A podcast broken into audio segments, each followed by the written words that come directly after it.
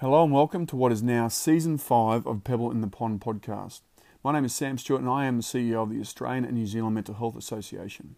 Each year, ANZMHA hosts several leading mental health conferences which give us the opportunity to connect with incredible industry leaders, lived experience speakers, researchers, academics and frontline workers as they share fascinating stories and projects which are changing the face of mental health within our community. Listen in as we go one-on-one with these inspiring people and dive deep into their work. It is truly a privilege to bring you their stories. Our podcast episodes may contain content which could be triggering for some people. If you need support, please contact Lifeline on 131114 or visit the Get Help page on anzmh.asn.au. Join us for Pebble in the Pond each Tuesday, and let's get into Season 5.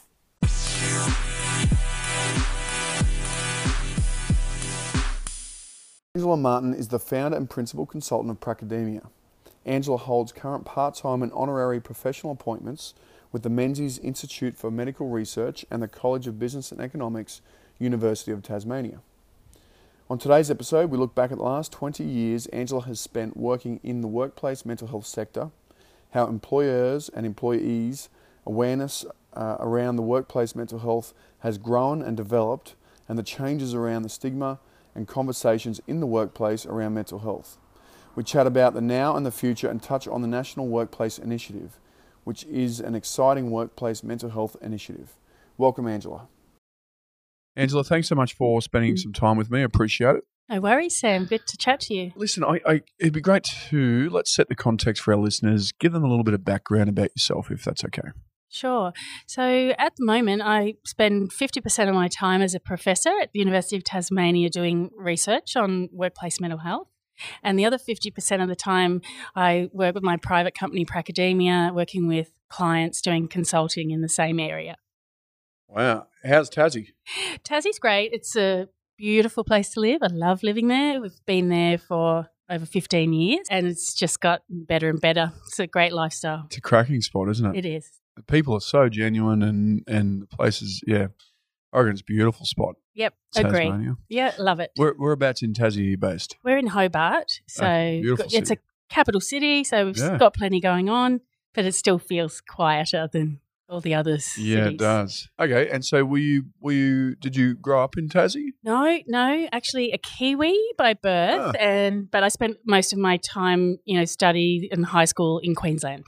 Okay, and what made you want to get in the regulatory side of workplace mental health? Well, let's start with, where did that passion come from? Sure. So I did my PhD, finished in 2002, on how people adjust to organisational change and how it affects them in terms of their mental well-being and what sort of factors help them adjust to changes in the workplace. Mm-hmm. So that was my focus to start out, and then I started teaching in MBA programs and talking to managers and leaders about the issues that they're facing and how research can contribute to some of the issues and the problems. So I started to then get more, interested in the outcome side of that, so those psychological wellbeing outcomes, started looking at things like depression and in the workplace. And this is sort of going back 15 years ago where I used to interview leaders about this topic and they would say,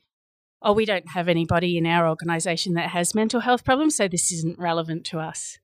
Is that right? So you can see how much that has changed over 15 years. Yeah. Tell me, what you mentioned you did a PhD in organisational change, but what was it about this that even wanted you to study it in the first place? Like, was there a history in the family? Was it an experience? Was it just something that you always had a strong desire?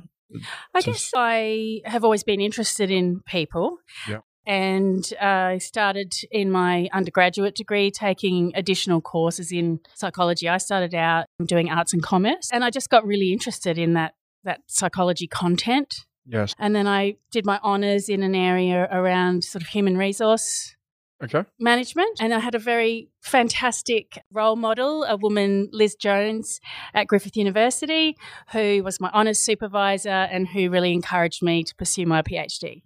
Wow. And then I was just off on that journey. And so how old is Pracademia? I started Pracademia in 2017. Okay. Yeah, so it's 5 years. Were you at the uni? So have you been at the uni for most of my career after that? I did do some public service, Queensland public service work for a few years in between my honours and PhD. Cool. Yeah. So what have you seen or what have you noticed as the biggest shift if we look back in let's say since 2000 to 2022?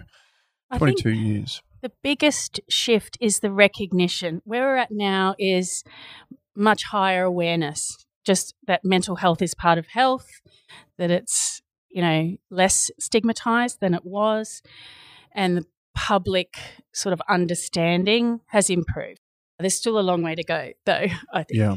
And is that when you say, is it the employee and the employer's awareness around this has grown significantly? Yeah. Or are we seeing more awareness in employees? And I think it's across the board. I think it's a society level change that's come about, for a whole range of reasons. But, an organisation I've worked with a bit is Beyond Blue. And as I said in my talk, their workplace program came on the scene in 2004. And, they've done a lot of work on community attitudes and trying to improve mental health literacy. And I think, we can see some effects from that, not just Beyond Blue, but all of the organisations working in this space, have been able to improve that general public and community understanding that mental health is part of health. But the prevention side of things, I don't think has been optimised yet. Yeah, okay. So you reckon the biggest opportunity. The awareness has, yeah. Okay, that's really interesting. And so then what made you want to then shift your attention? Well, in fact, you know what? Let's just tell us firstly, what's Pracademia and what you do? So I started Pracademia. I had a career break from the university setting. I decided I needed a change and wanted to do something that was, that I was able to see the results of more quickly than what it's like to work in a sort of research machine. And it takes a long time for some of your findings to actually reach practice if they ever do. So I knew that a lot would be happening in the space. I could feel that there was going to be a growth in, the need for high quality information on this. So I just really thought I had the knowledge to apply, to offer to clients, and just wanted to try something different from an academic career. And I knew that though I had a lot to offer with that evidence-informed approach. So really trying to take the data from academia to make it practical. That's right. And that's how, that's the nature of the name of the company. And our tagline is just academic insights for practical advantage, because a lot of academic work is not necessarily easily translated into practical interventions and practical training. It's quite often the most common comment we get after a really good academic talk is, okay, well, that's really cool, but how do I use this information? How do I apply it? How do I put this into practice to make my better outcomes for my clients, better, more successful for me?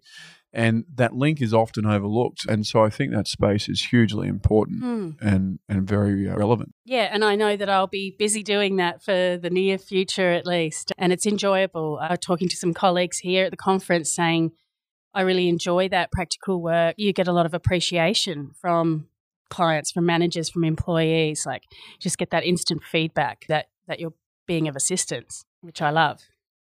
Angela, do you want to tell our listeners, for those who may not know, but tell them what is psychosocial risk or hazards? What are they? So I guess looking back into the work I did during my PhD at that time, it was mainly called workplace stress research, and looking at what are the different factors that commonly create stress for employees. We're all individuals, and so we'll have our different idiosyncratic, sort of reactions to things.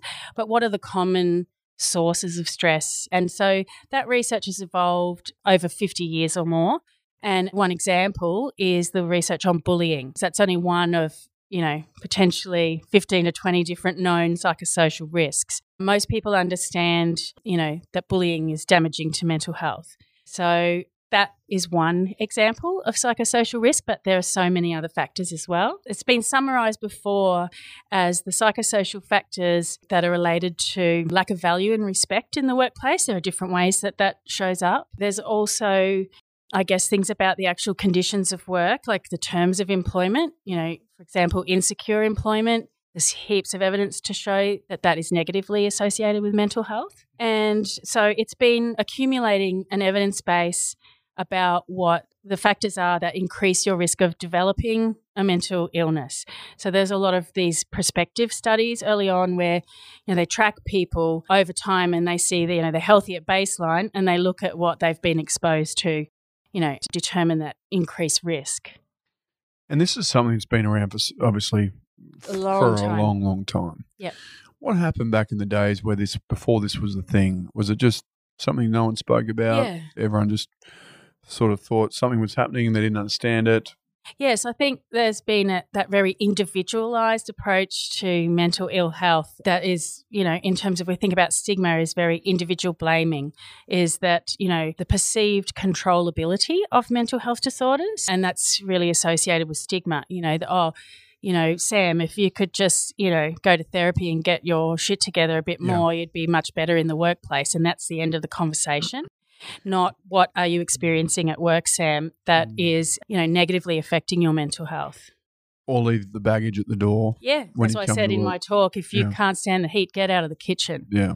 But I feel we're starting to see some change around that. And I mean, there's been this attempt, I guess, with the work health and safety legislation to recognise psychological health, even sort of back 15 years ago. So there's always been, in recent times, an expectation that employers should manage the psychological issues just as much as they do the physical, you know, ability to trip or be harmed physically at work.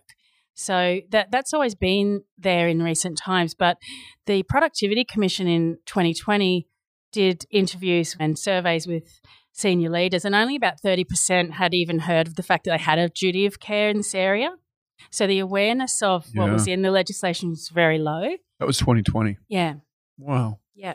And I think off the back of that, and, you know, there's been several different drivers of change. We've seen this now, changes to regulation from Safe Work Australia. They've put out these model changes to regulation and they've put out the code of practice to set very clearly what the expectations are about what's reasonable for employers to do. So it's pretty big, I think. It's a big change that they are now trying to have a way of enforcing it more and getting that awareness higher.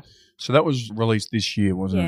Yeah. Yep. But if we look before that, let's say go back to 2010 or earlier, how was it being monitored then? How was it being regulated, if at all? Not much. To be honest, like I mentioned bullying, because that has been an area where there's been some action and some policy work. And interestingly now, even sexual harassment has come into the code of practice, again, to, you know, give a bit more teeth to regulators about how those issues are handled. Because mostly they weren't. Yeah.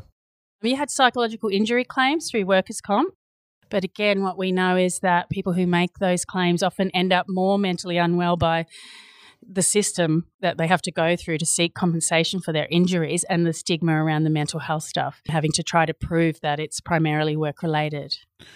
So why is it important now that psychosocial risk assessments are necessary for organisations of all types and sizes? Well, it's very important because it's just a part of a safe workplace. So this is what I'm saying about the opportunity of preventative action that tackles social determinants of health, not individual biological or psychological processes, that actually looks at those environmental conditions. And we know that it's really important because outside of our family context or our educational context, our workplace is our major social context. So I still think there's, you know, if we could get very proper and diligent psychosocial risk assessment and management, it's not a panacea for everything to become perfect, but it gives us that security and safety of a psychosocially safe environment that shouldn't harm us, you know, and people are going to have their different issues with mental health across the lifespan, you know, and the better work they're in and the better work environment they're in, you know, that helps everybody, even people who are in recovery from mental illness. What's the how? How would people go about this? How would employers go about this to make sure that you're doing it of a standard that's acceptable.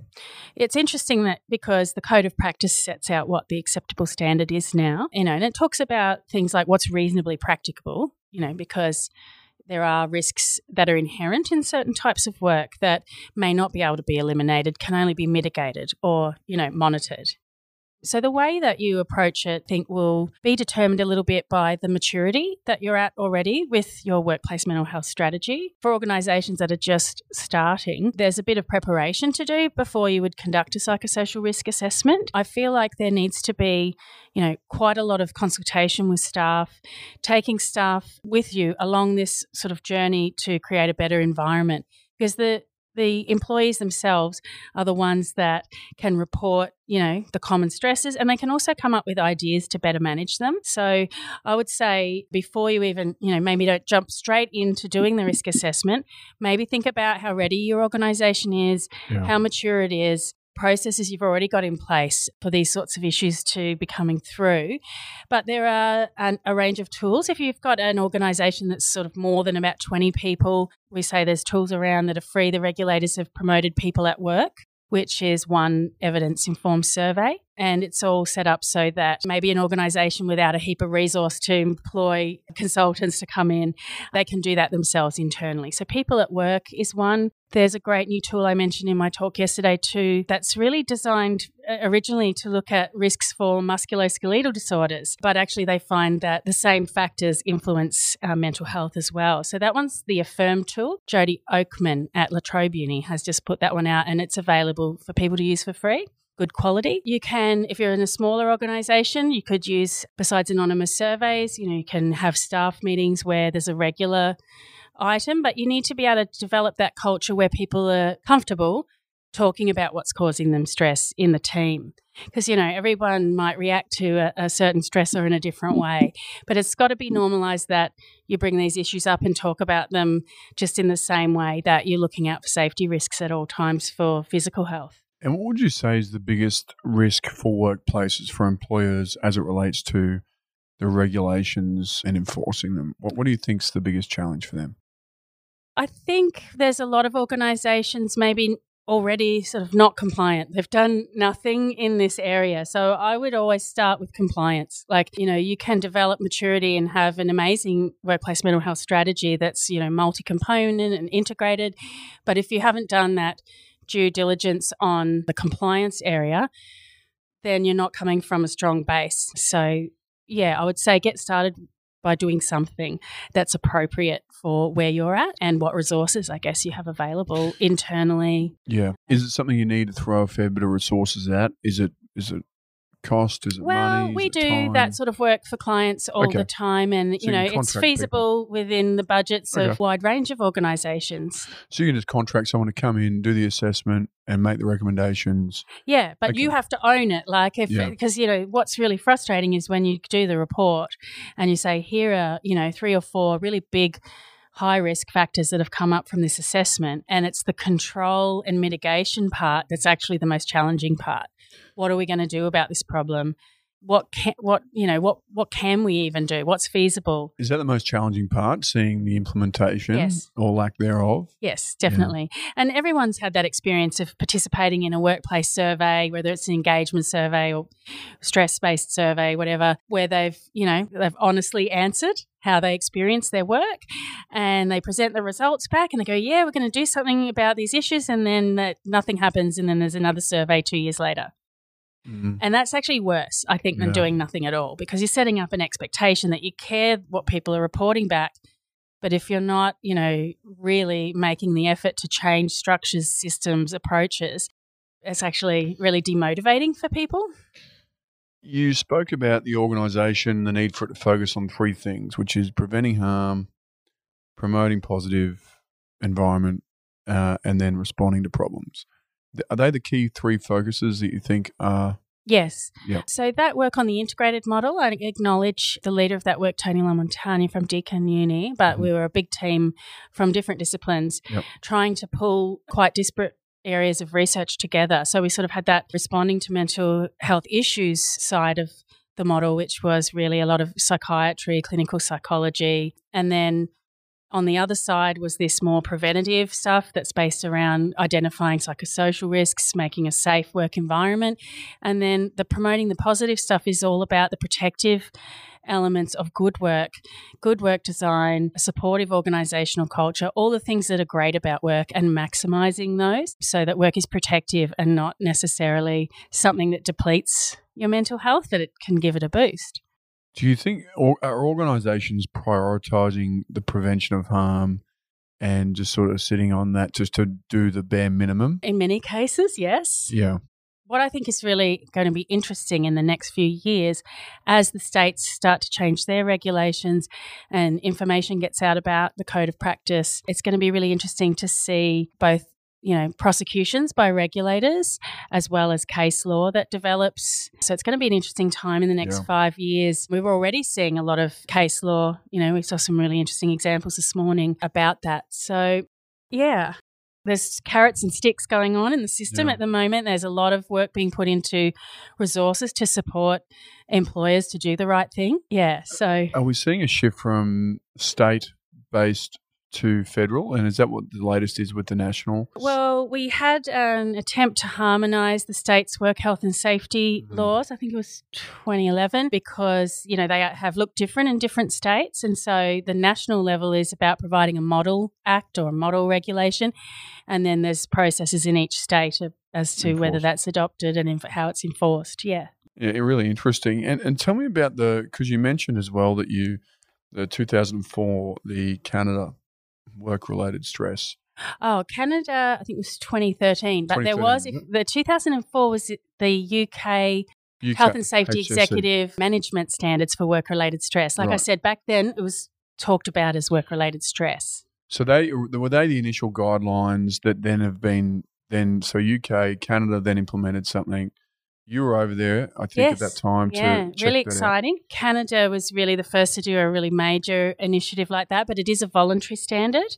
So, you know, there's no sort of enforcing of people not meeting the standard. As I said, there's lots of carrots and sticks out there, and it's very interesting to see what will happen. Were they leading the way, do you think, nationally? Yeah. Canada, you know, I was so excited to go there and look at what they were doing. It seemed very different. I mean, it really was sort of a world-first big initiative. And now as a result of what you've seen being brought out this year, do you feel like Australia is now up there at the forefront of this, or do you think we're still lagging a little bit? There's probably been stronger stuff in Europe for some time. Okay. But, yeah, I feel like the fact that Australia is ready to regulate these issues is a positive overall, I think, and it reflects reasonably well on us as a country to recognise the importance of the issue, and that's why I think the Productivity Commission's report was so influential. I think it's really important too that, you know, you recognise the role of politics in all of this too, you know, particularly around, as I said, insecure employment isn't considered in the regulations. It's these more psychosocial factors rather than, you know. Yeah, status of employment. Yes. Okay. And as you look to the latest regulatory guidelines, all the changes that have been made, does it excite you? Does it think, okay, this is heading in the right direction and we're now starting to see companies, organisations take this on board and use these quite seriously in the workplace? Yeah, and I really do think that it is a good bet to put resources and effort into this space, as I said, to be able to realise some of the benefits for our population and our workforce mental health just through this prevention agenda.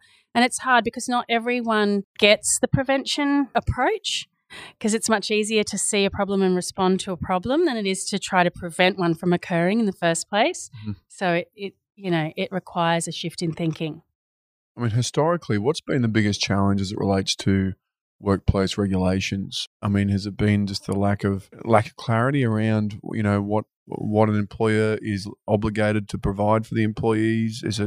I'd be interested to get your thoughts on what the challenge has been and if this certainly helps alleviate that. Yeah, I think the fact that the awareness was low about the need to do this means that, you know, we'll get a lot more organisations now, you know, seeing that there's the potential for reputational damage, financial, you know, fines, besides just the general research that we know about, you know, productivity benefits of being mentally well and being a safe work environment. Stuff that's pretty logical, isn't it, really? It is. So I think I'm cautiously optimistic about the potential for change.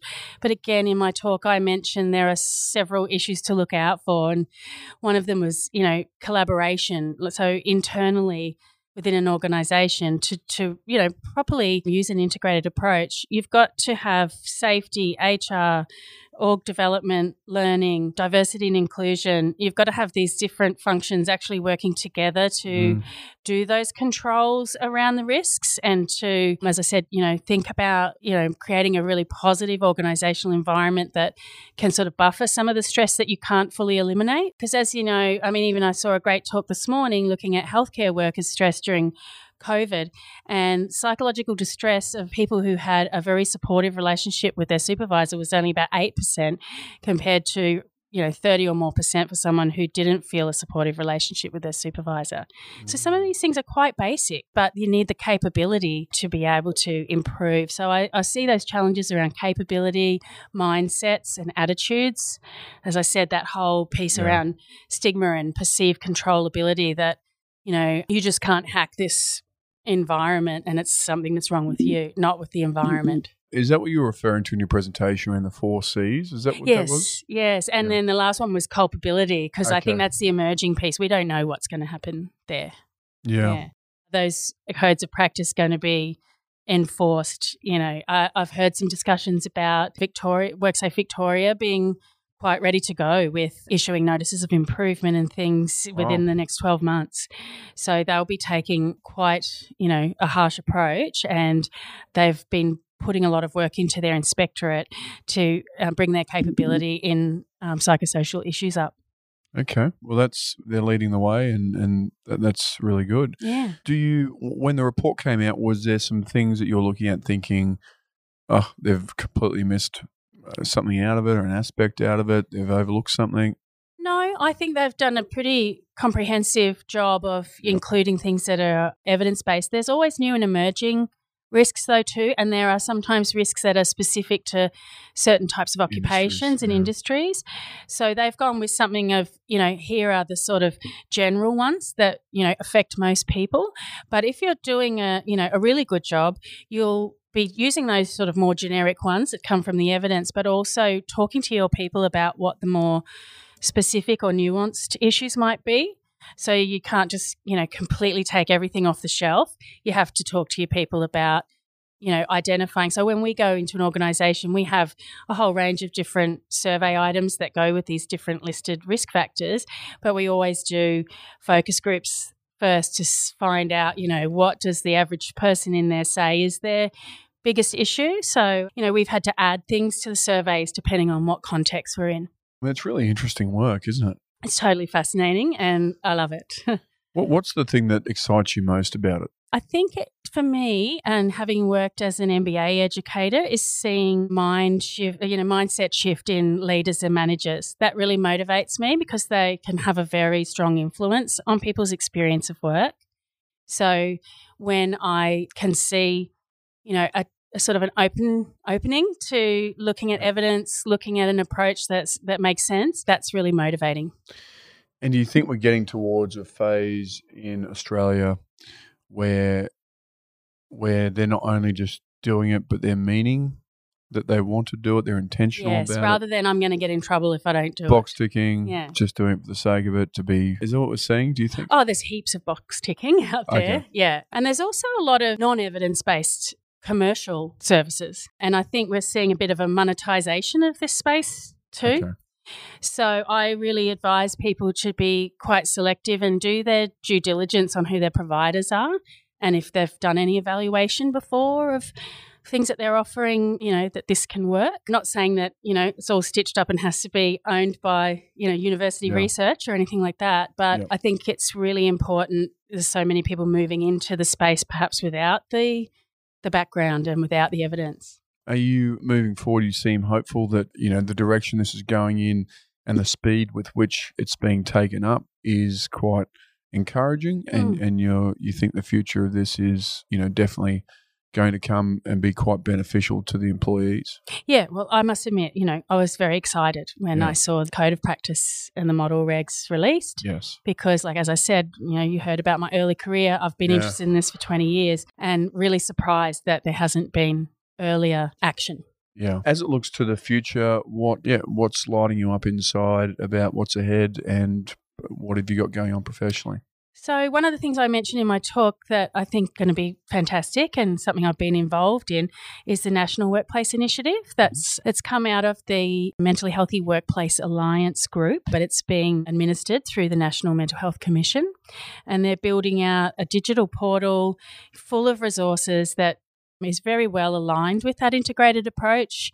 They're talking to the regulators about the safety side of things. We did some content for them on promoting the positive in work, what makes good work, what makes a great organisation to work for. And then obviously we've seen a lot of action in that third bit about responding to mental ill health and how to have conversations and how to help people seek support. As far as, you know, when people are at crisis point, are we finding that, you know, the resources available to them and some of the policies and regulations that are coming in the workplace more supportive of that? And I think generally, and again, this could also be part of the pandemic-related stuff, is that there's generally more of an awareness, you know, about early intervention, and that's great. But we've got so many problems with our mental services system as well. You know, it's not uncommon for people to finally decide to seek help and not be able to get an appointment for 3 months or, you know, just stuff like that. So there's what workplaces can do, and then there's the much bigger stuff around communities, you know, what the health service can offer, what sort of supports are there and resources are there. So that's a different piece to what I work on, but I want to acknowledge that is an issue as well. Yeah. But a lot of organisations, or most organisations, have an employee assistance program. But, you know, for way too long, that's been the only thing. And most managers, if there's any sort of people issues, would be like, here's the number for the EAP, which is really not good enough. You know, it's really that's just a safety net thing that's there. But most organisations haven't gone that far beyond it. Yes. We're seeing this now be used, you know, good workplace initiatives that go beyond just what your outcomes are that you're providing to the company, but more around the holistic approach to individuals. We're seeing this now become more of an attraction for people for organisations to want to stand out to attract the talent that they want. Is that where you see this going now? Not just having the bare minimum policies in place to protect people, but actually moving into what you call that promotion of the positive side. That's what I was talking about. Employee value proposition, I guess, is how I describe that. And, you know, again, the pandemic has really sort of brought to light, you know, that whole issue of people reflecting on, how is my work affecting my health? How, you know, how am I traveling in terms of my mental health and how work interacts with that? Yeah. So I think we'll see continued change in society around that, and the employers who are offering these great work environments and good jobs are going to be doing better than the employers that, you know, offering crappy jobs and not supporting people and not making their environments. You know, it's a 50-50 thing. Again, going back to the early work in the Beyond Blue workplace program, one of the first things we would show is that, you know, the employer is responsible for that environment piece. Sure, the individual is responsible for how they manage their own personal mental health issues, but there's always that interface. Like, you can't separate that. And so employers who say, well, it's nothing to do with us, it's a private matter, you know, they're missing 50% of the equation of what should be happening. Well, it certainly sounds like we're on the pathway. We're not there, but we're on the path. Feels like we're on the path. And Angela, I mean, it's been really great to talk to you, but if people want to get hold of you or the work you're doing or your organisation, what's the best way they can contact you? Yeah, so just Google Pracademia. We're pracademia.com.au. Or if you want to look at any of my university research, just look me up, Angela Martin, on University of Tasmania website. Super interesting.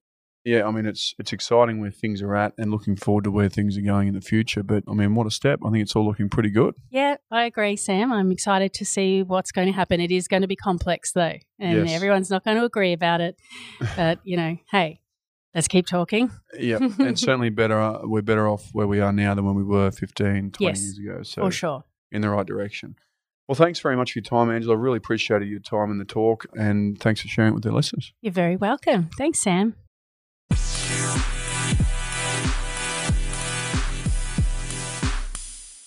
Well, we hope you enjoyed this episode.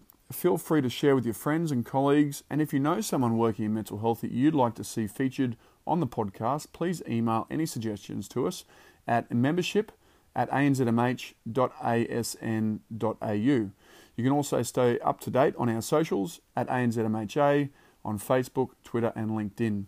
Thank you so much for listening, and we look forward to sharing our next episode with you next week.